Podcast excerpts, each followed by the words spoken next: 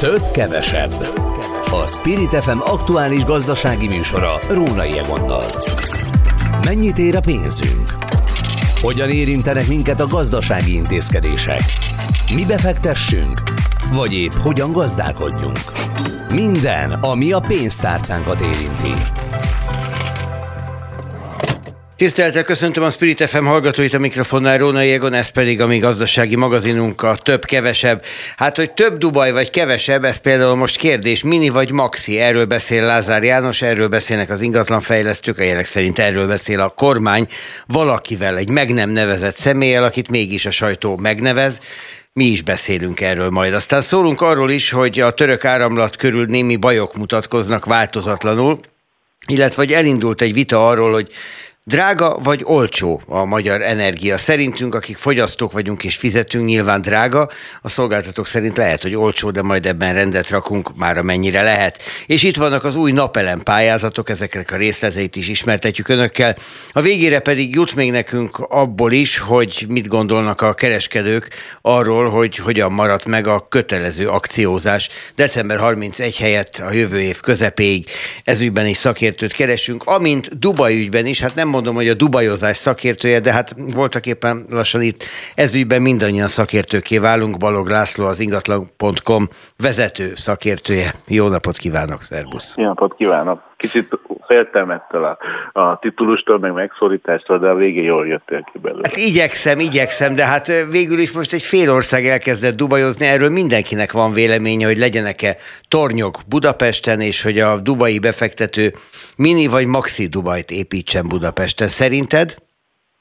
Igen, ez egy ö, ö, rendkívül ö, dinamikus életpályája van ennek a projektnek, hiszen mini Dubajként indult, maxi Dubaj lett belőle, és meglátjuk, hogy mi lesz majd a realitás, ami a, lehet, hogy midi, vagy valami köz, közbens, közbenső megálló lesz a, a végleges. Vagy semmilyen. Az, vagy, vagy semmilyen, mert ez mindig nagyon izgalmas terület, rengeteg olyan rész van a fővárosban és a nagy iparvárosokban, amik használaton kívül parlagon hevernek. Emlékezhetünk arra, hogy a Rosdővezeti program, ami viszonylag egy jól kidolgozott és részletekben menő szabályozást is kapott, jelentős állami támogatással, hiszen a Rosdővezeteken felújító magáncégek akár áfamentesen tudtak ott például volna ott lakásokat építeni, vagy tudnak is lakásokat építeni, de valahogy ez már jó pár éve hatályban van ez a program, és még nem, nem, nem, nem, nem épülnek ott ezrével ingatlanok,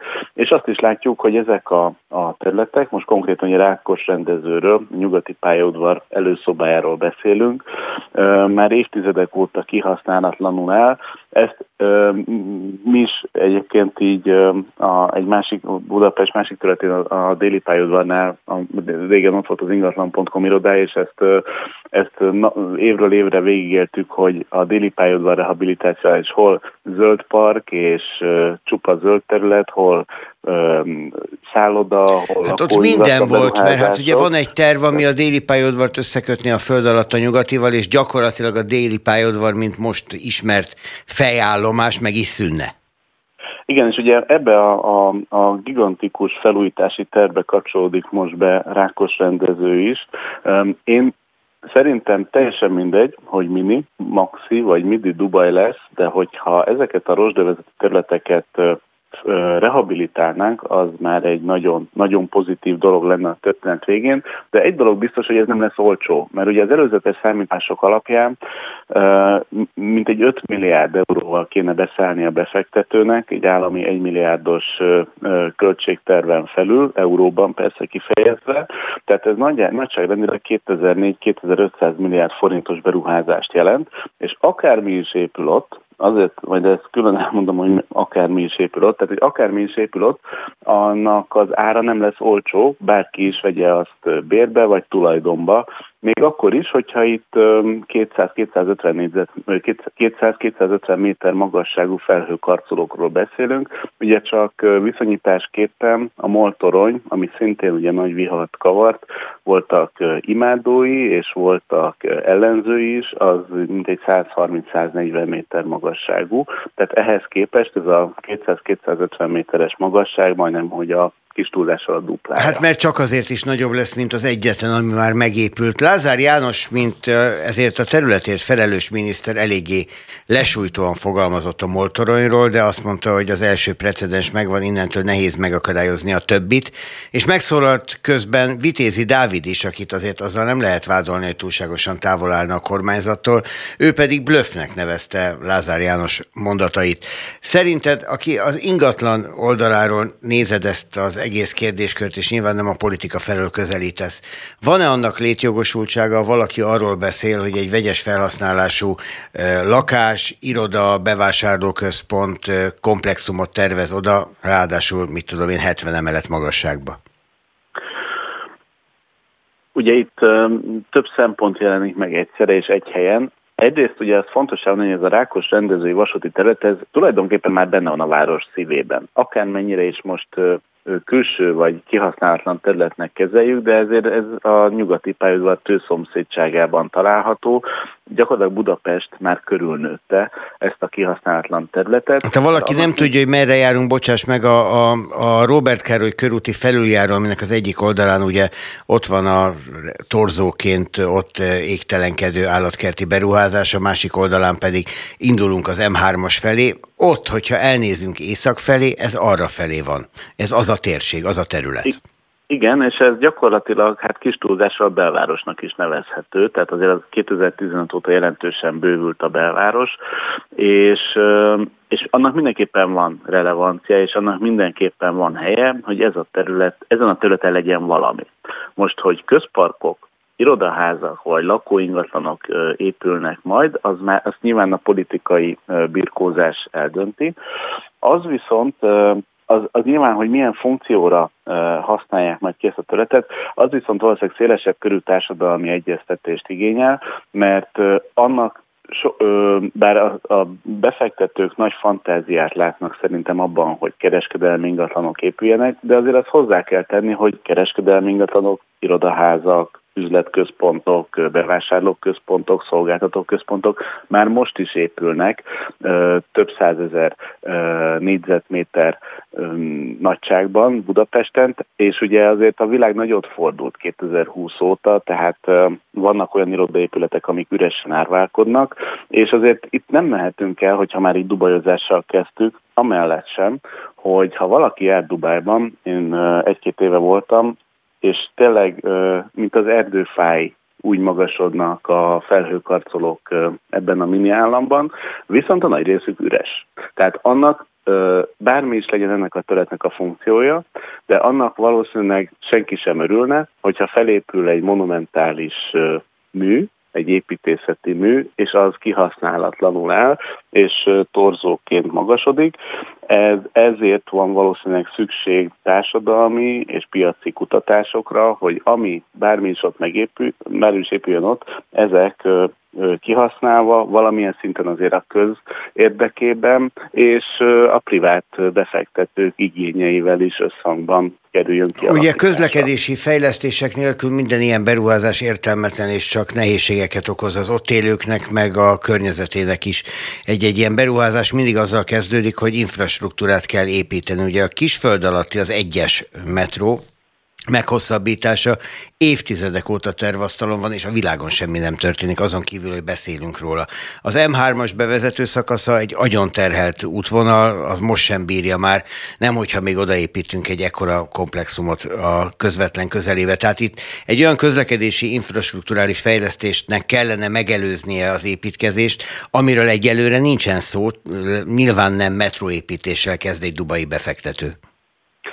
Hát, hogyha szerintem a Dubai befektető múlna, ő lehet, hogy a metróépítés meg se kotyana neki, ismerve azt a tényt, hogy Dubajban is néhány év alatt komplet metróvonalat. Na jó, csak az neki nem hoz pénzt, csak a kifizeti a magyar állam. Hát persze. Így van. Ez, ez azért, és ugye arról se feledkezünk meg, hogy ez a rákos rendező területe, ez egy vasúti csomópont is tulajdonképpen. Tehát ezt is valamilyen szinten rehabilitálni kell, és e, ahogy te is mondod, itt az első lépés valószínűleg egy tervezési koncepció és infrastruktúrális beruházás alapjainak a megteremtése lenne, és ugye ez az, amiben valószínűleg a politikának döntést kell hozni, és hogyha ez már megvan, onnantól kezdve, nyilván itt már a befektető, a jövőbeni befektetők figyelem, igényeit is figyelembe veszik, feltételezem, és akkor indulhatnak, indulhat meg bármilyen ingatlan beruházás.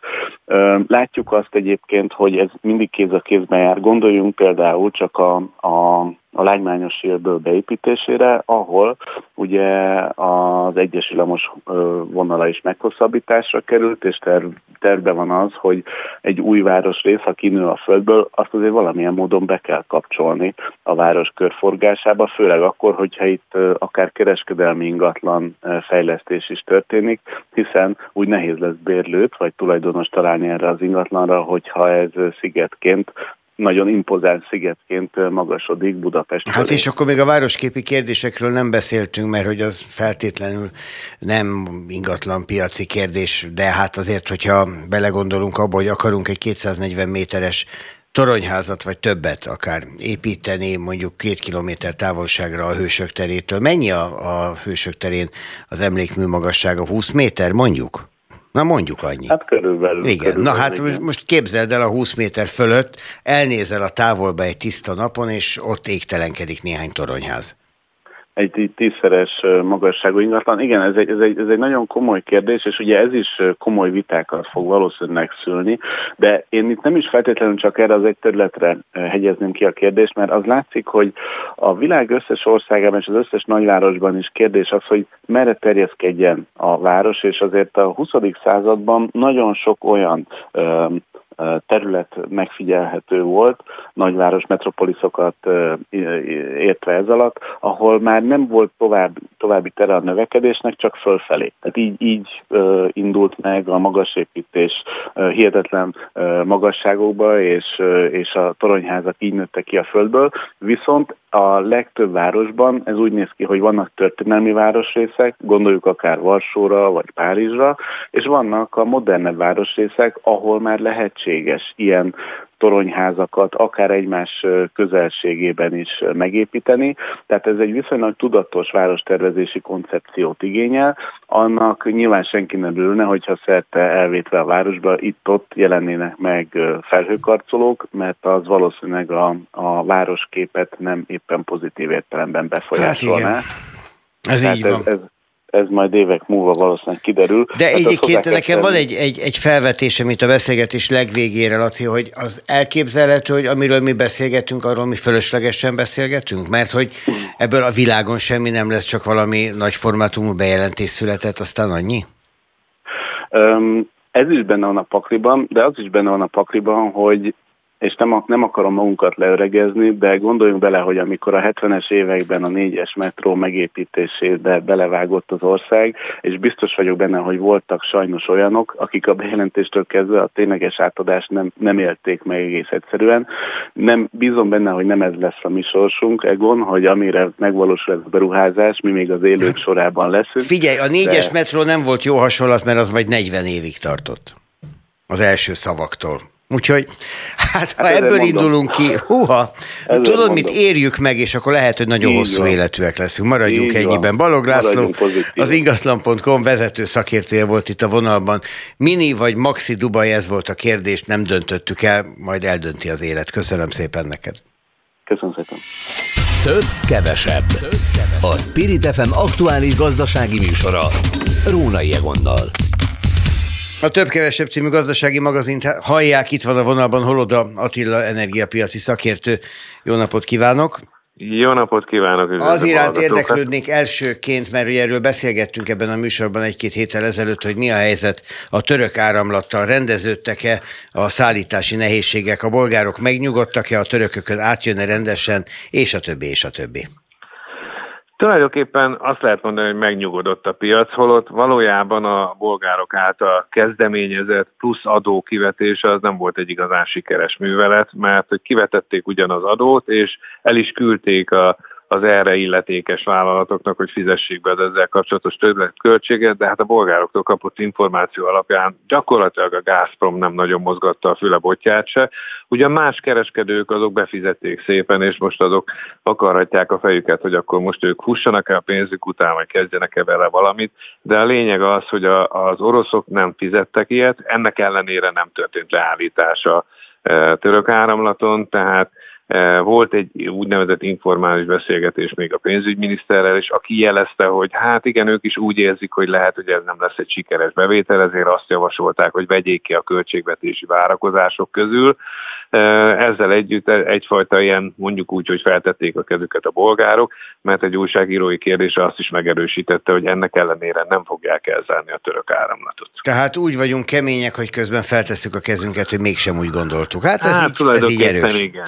Ez olyan jó kis közép-európai mentalitás. Hm, erre most nem mondok semmit. Viszont itt van egy másik történet, ezt úgy jelezte a kormány média, hogy nagy rezsiváltozást jelentett be Lantos Csaba. Aztán kiderült, hogy ez a hatalmas rezsiváltozás, ez igazából a gáz és a villanyszámlák külsejének megváltozása lenne, így első ránézésre. Van ennek mélyebb tartalma?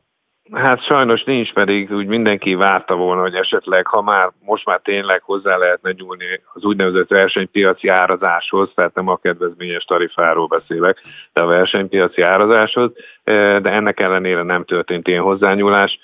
Könnyen elképzelhető, hogy a jövő évben lesz ilyen, elsősorban a jövő év legelső felébe gondolom, de elképzelhetőnek tartom, hogy a kormány ezzel megvárja a téli fűtési időszaknak a végét, tehát valamikor február környékén nyúlnak hozzá. Ugye a Gulyás miniszter nem régen megerősítette, hogy évvégéig marad ez az ár, ami most van. Drága vagy olcsó a magyar energiaár? Ezt a eldönthetetlen vitát mégiscsak egy szakértő döntse el.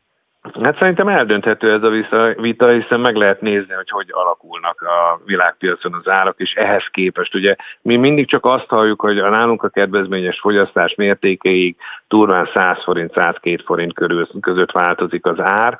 E, igen ám, de hogyha valaki ezt túllépi, ezt a kedvezményes fogyasztási mértéket, akkor hirtelen a hétszeres árat fizet. Én csináltam egy ilyen kalkulációt, és tulajdonképpen azt lehet mondani, hogy aki 2000 köbmétert fogyaszt, ami azért nem egy olyan nagy fogyasztásnak mondható. 2000 köbméternél már egészen jelentősen többet fizet érte, mint jelenleg a világpiaci ár, azaz gyakorlatilag eltűnik az az előny, amit az olcsó árból elérhetnek a magyar fogyasztók, tehát 2000 köbméteres fogyasztásnál már bőven felette van annak az árnak, ami jelenleg tapasztalható.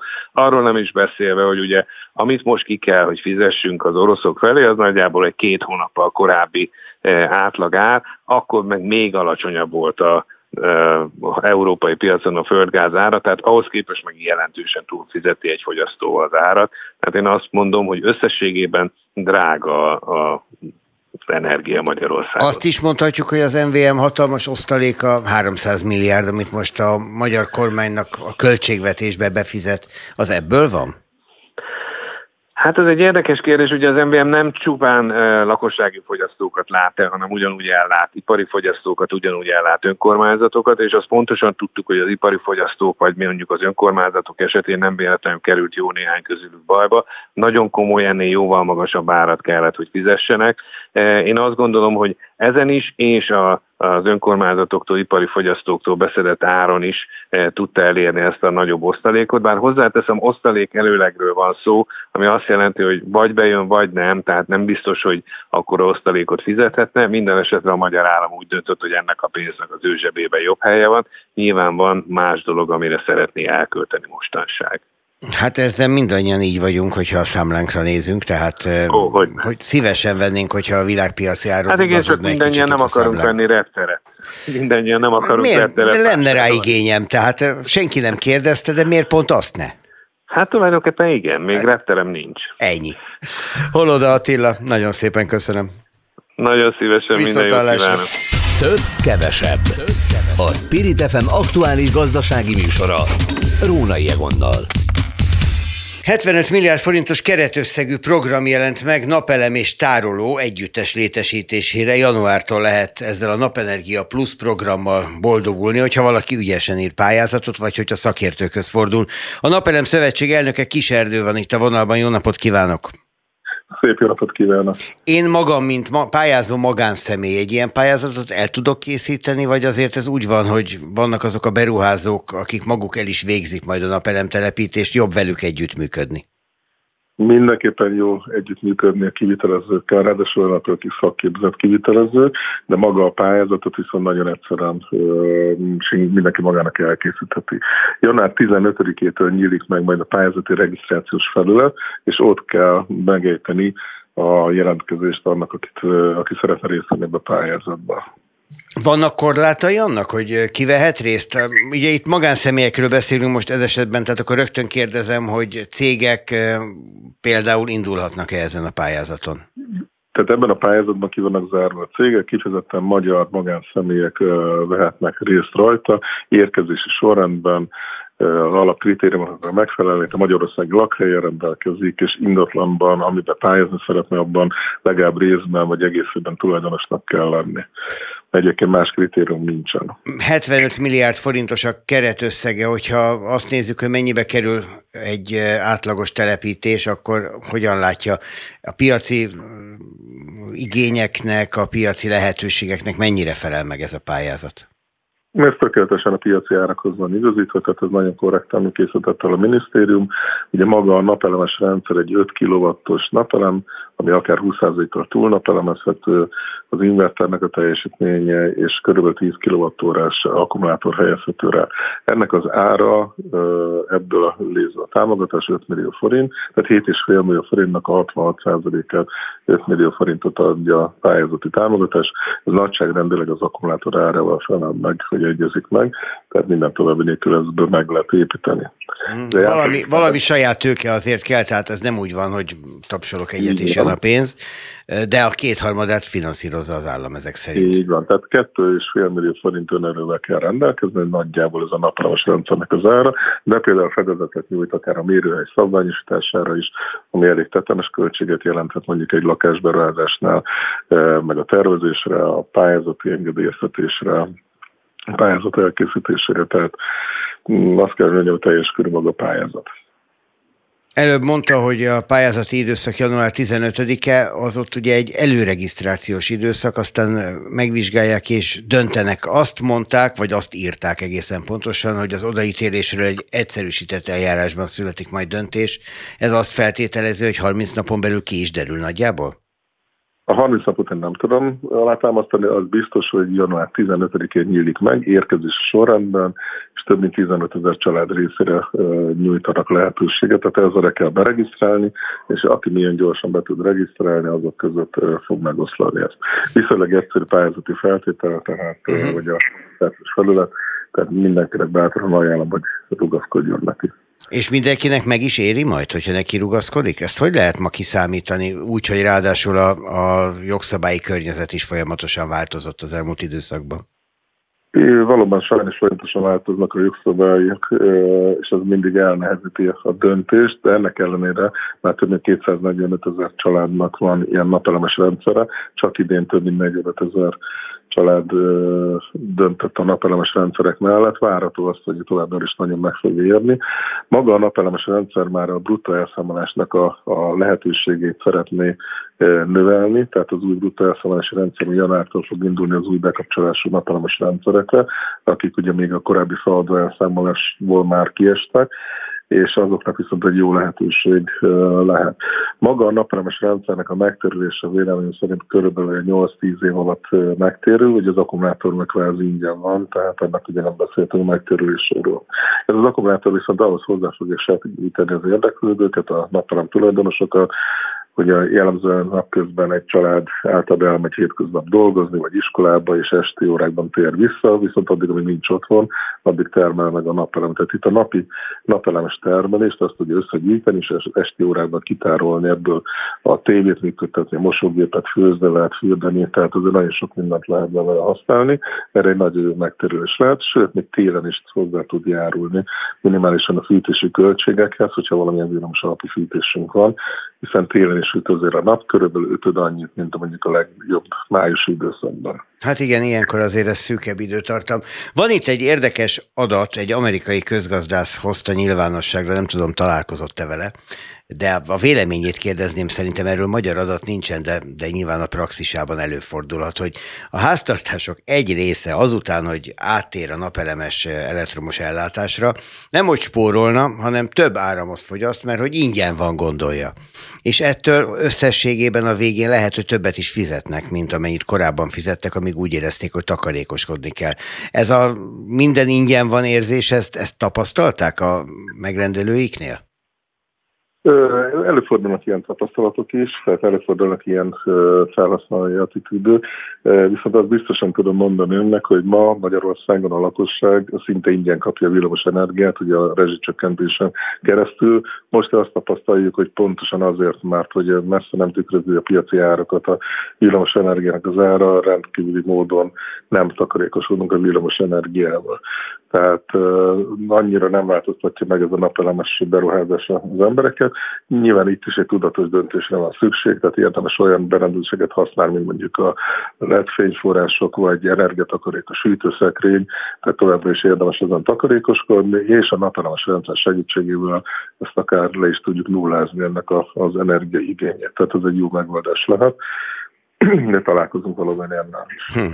És a napenergiás rendszer felhasználására itt a lehetőség napenergia Plus program. Olvassák el a pályázati felhívást, keressenek egy jó kivitelezőt, és hogyha van hozzá két és fél millió forint forrásuk, akkor nosza. Kis Ernő, a Napelem Szövetség elnöke volt a vonalban a segítségünkre. Köszönöm szépen. Szép napot kívánok. Viszont hallásra. Több, kevesebb. A Spirit FM aktuális gazdasági műsora. Rónai Egonnal. A több-kevesebbet a Spirit FM gazdasági magazinját hallják. Sokáig, egy ideig legalábbis úgy volt, hogy ez év végén kivezeti a kormányzat a kötelező akciózás intézményét, aztán kiderült, hogy nem, június végéig lesz kötelező a nagyobb boltoknak 20 termékkategóriában akciós termékeket tartani a polcon. A Magyar Nemzeti Kereskedelmi Szövetség elnöke a vonalban Neuber Katalin. Jó napot kívánok! Jó napot kívánok, köszöntöm Önt és a kedves hallgatókat is. Ugye úgy van ez, hogy a rendelet szerint az árstopban érintett termékeket 0%-os áréssel kell eladni a nagyobb üzleteknek, tehát annyiért, amennyiért megvették, és ez így marad június végéig. De milyen üzleteket tekintünk nagyobbnak? Mennyire érinti ez a teljes kereskedelmi szférát? Igen, ugye fontos, hogy hozzátette, hogy ugye azon belül, hogy elindult az árakció, kötelező árakció 10%-os mértékkel júliustól, majd augusztustól 15%-os mértékűre növekedett az akciós engedmény mértéke kötelező jelleggel, ugye ez 20 termékkört érintett. És augusztusból következett, augusztustól következett be az, amit ön említ, hogy a korábban hatóságjáras termékek, ugye ami 18 hónapon keresztül volt belünk 2022. februártól, 7, illetve majd később 9 terméket ért értékesítettünk konkrétan a 2022. október 15-i árakon, tehát ugye ehhez volt visszaigazítva, bocsánat, 2021-es árakon, ehhez volt visszaigazítva, és most augusztus óta pedig ezeket a termékeket 0% árréssel, illetve mínusz 15%-kal is kell értékesíteni. Tehát hozzá kell tenni azt, hogy nem csak az a mi bánatunk kereskedőknek, hogy amennyiért veszük, annyiért adjuk azt a kilenc korábbi hatóságjáras terméket, hanem kettőt ezek közül ki kellett választanunk, és azt mínusz 15%-kal kell értékesíteni, legalább mínusz 15-tel. Hát azon Tehát, konkrétan ugye, veszteségük van. Konkrétan, deklaráltan, elvártan veszteséget kell realizálnunk. Ugye ez azért nem ö, szerencsés, nem csak azért, mert veszteséget okoz, hanem azért, mert amúgy különben normál esetben van egy ö, tisztességes forgalmazói magatartás ö, törvény, annak érdekében, hogy a piacokat a nagyon erős szereplők ne zavarják meg. Tehát nem alkalmazhat egy kereskedő sem dömpingárat, nehogy bezavarja ezeket az átási lánc folyamatokat egy egészséges piac, piac mentén és gondolkodás mentén haladva. Ezt ugye ez a rendelet teljes egészében ismét felülírja, úgyhogy gyakorlatilag ugye két hónapig tartott az első ilyen lesújtó hír, hogy a hatósági ér helyett még akkor nullával kell értékesíteni, illetve mínusz 15-tel, majd még három hónap, és a még három hónapra még ha, hat hónap büntetést kaptunk így kereskedelmi szinten. És azért ez büntetésként ez, élik meg, bocsánat? A, igen, Igen, abszolút, mert amúgy, hogyha megfigyeljük, ugye az infláció csökkenése hátterében nagyon sok intézkedés volt, ami ténylegesen jó irányba hatott, és talán hosszabb távon fenntartható. Ugye ilyen az árfigyelő rendszer, de itt is azt gondoljuk, hogy, hogy ez is abban az időszakban, amikor új volt, akkor hasznos volt, sokat segített, segítette az áraknak a leszorítását, de az ilyen mértékű belenyúlás nagyon hosszú távon, ugye, mint a hatóságért, vagy ez a negatív ár és elárusítás, ez mindenféleképpen oly mértékben torzítja a piacot, amely, amely sajnos az egész kereskedelmi rendszert, ezt az ökoszisztémát, ha szabad így for, for, fogalmazni, akkor nagyon alaposan fel fogja bolygatni. Mondtam ezt az 1 milliárd forintos értékhatárt, az 1 milliárd forint feletti árbevételű boltokra vonatkozik a rendelet. Mondj, az, az mekkora bolt ma Magyarországon? Hogy lehet ezt belőni? Igen, úgy kell ezt körülbelül elképzelni, hogy akinek van mondjuk egy kis vállalkozónak idézőjelbe két-három szupermarketje Budapesten vagy vidéken, ilyeneket üzemeltet, ő már beleesik ebbe a kategóriába. Tehát nem kell ahhoz nagyon nagy vállalkozónak lenni, hogy ebbe az egy milliárdban beleessen ez a kereskedelmi vállalkozás.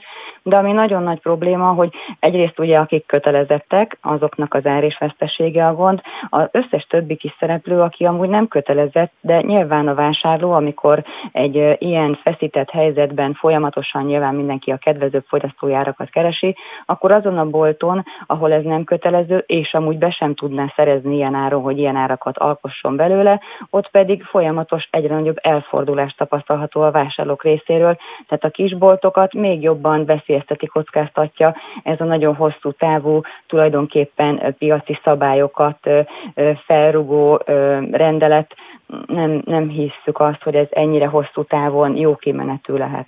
Van itt még egy szabályozó, amiről váltsunk egy mondatot. Úgy szól ez, hogy 2024. januárjától az ideihez képes dupla készleteket kell tartaniuk a boltosoknak az akciós termékekből. Az, az mekkora anyagi teher egy kisebb boltnak arányában? Ez nem, ez nem januártól érvényes ez a szabály, ez tulajdonképpen már az árakció óta kötelező, tehát amikor a hatóságjáras termékek akciós, kötelező akciósak lettek nulla, illetve mínusz 15%-kal, uh-huh. ez már azóta van. Ugye ezzel már most is van problémánk, de sokkal nagyobb lesz a gond akkor, amikor januárban, februárban egy kisebb mennyiség lesz értékesítve, kisebb lesz a kereslet nyilván az ünnepek után, és ebben a termékkörben bizony romlandó termékek is vannak, és hogyha azt nekünk dupla annyit kell készletezni, mint amennyit értékesített, többletünk, gyakorlatilag keletkezik egy többletünk, amit ha romlandó, romla, romlási vagy minőségmegőrzési időn belül nem tudunk értékesíteni, akkor nem csak az ár és veszteségünk keletkezik, hanem ennek még a megsemmisítési költsége is egy veszteség lesz. Egyáltalán nem gondoljuk, hogy tényleg ezt, ezt nem vártuk, hogy ez bekövetkezhet. Tudni, ugye az volt a egyeztetés folyamatában a, a, a kormányzat részéről a kommunikáció, hogy amikor egy számjegyű elére vált az infláció, ugye ezt már októberben elértük, akkor ezt a árakciózást már nem lesz, nem lesz szükség. Ezt önöknek konkrétan megígérték? Hát az ígéret talán így nem hangzott el, de minden egyeztetés ebbe az irányba mutatott, sőt, amikor ugye szeptember 30-án volt egy köztes állapot, hogy ugye augusztus 1 és szeptember 30 volt az első időpont, majd december 31, akkor azt mondták, hogy azért van erre szükség, mert még nem megnyugtató módon látható az inflációnak a csökkenése, az ütemnek a, az ütemnek a lassulása, és ezért mi az októberi hónap óta nem is tettünk túl sokat annak érdekében, hogy ezre felhívjuk a figyelmet, mert azt gondoltuk, hogy ez januártól okafogyottá válik ez, a, ez az akciózás. Hát igen, és, és sajnos tényleg ez következett be, hogy június 31 most már a kihirdetett időpont. Nem, nem, gondol, nem gondoljuk azt, hogy ez a nagyon sok kisbolt, aki ugye most már a statisztikákból látjuk, hogy nagyon sok a kisboltok bezárása, bizony ez a mostani rendelet is inkább ellenük hat, mert egy nagy és erős piaci szereplő bármennyit is tud áldozni annak érdekében, hogy még erősebb lehessen, és ez a szabályozó a nagyoknak kedvez. Milyen furcsa közben a kormány szavak szintjén állandóan a nagy láncok ellen harcol, és extra adót vet ki, és ki akarja szorítani az országból őket. Ugye volt egy ilyen tendencia, és ehhez képest a kicsik mennek tönkre az intézkedései nyomán. Igen, nehéz ugye, hogyha ezeket a hatásokat, ezeket az elemzéseket nem végezzük el ö, olyan ö, mértékben és olyan időközönként, mint ahogy ezek a, mint ahogy ezek a rendeletek esetleg már, már látható eredményeket. Na de hogy lehet úgy intézkedést hozni, hogy hatásmechanizmusokat nem vesznek figyelembe? Biztos, hogy a veszélyhelyzeti kormányzás tulajdonképpen egy, egy olyan lehetőség és hibaforrás is egyben, amikor, amikor ezek sajnos előfordulnak. Ez az akciózás, ez bizony most nagyon nagy nehézséget okoz a kötelezetteknek is, és, a, és az ezen körön kívül esőknek is. Próbálnak még szót érteni a kormányjal, vagy ez elúszott? Úgy gondoljuk, hogy igen, most újra a gőzerővel próbáljuk ezeket az érveket összerendszerezni annak érdekében, hogy ezeket a tárgyalóasztalhoz vigyük, vihessük, csak sajnos, hogy ez bekövetkezett, hogy ez egy eddigi, eddigi tapasztalatok alapján a leghosszabb időszakot kinyilvánítva került meghirdetésre, hogy ugye ez június 31-ig kőbevésetnek tűnik, de volt itt már ánsapka visszavonás, ugye tavaly pont Mikulás napján a, a MOL nyomására ugye az üzemanyagárak tekintetében, de a kereskedelem az nem egy ennyire egypólusú dolog, úgyhogy ebben ilyen reményeink most nem nagyon lehet. Egyetlen jó hírem van a június 30 napos, úgyhogy egy nappal rövidebb lesz ez az időszak, amíg ez a kötelező akciózás tart. Hogyha ez júni 30-al véget ér, de hogyha önök keményen küzdenek, lehet, hogy hamarabb véget ér, majd meglátjuk. Minden esetre sok sikert, és köszönöm szépen. Nagybár Katalin beszélt nekünk a helyzetről, ami a kisebb és nagyobb kereskedőket sújtja az élelmiszerpiacon, a Nemzeti Kereskedelmi Szövetség főtitkára. Köszönöm szépen. Köszönöm, viszont. Viszont hallásra. És köszönöm az önök figyelmét is. Pénteken jövünk még, az meg csütörtökön is, meg szerdán, és minden nap jövünk, hiszen minden hétköznap 16 és 17 óra között jelentkezik ez a műsor itt a Spirit fm több-kevesebb címmel. Róna Jegon vagyok, a szerkesztő a Fizsolt nevében is búcsúzom. Viszont hallásra.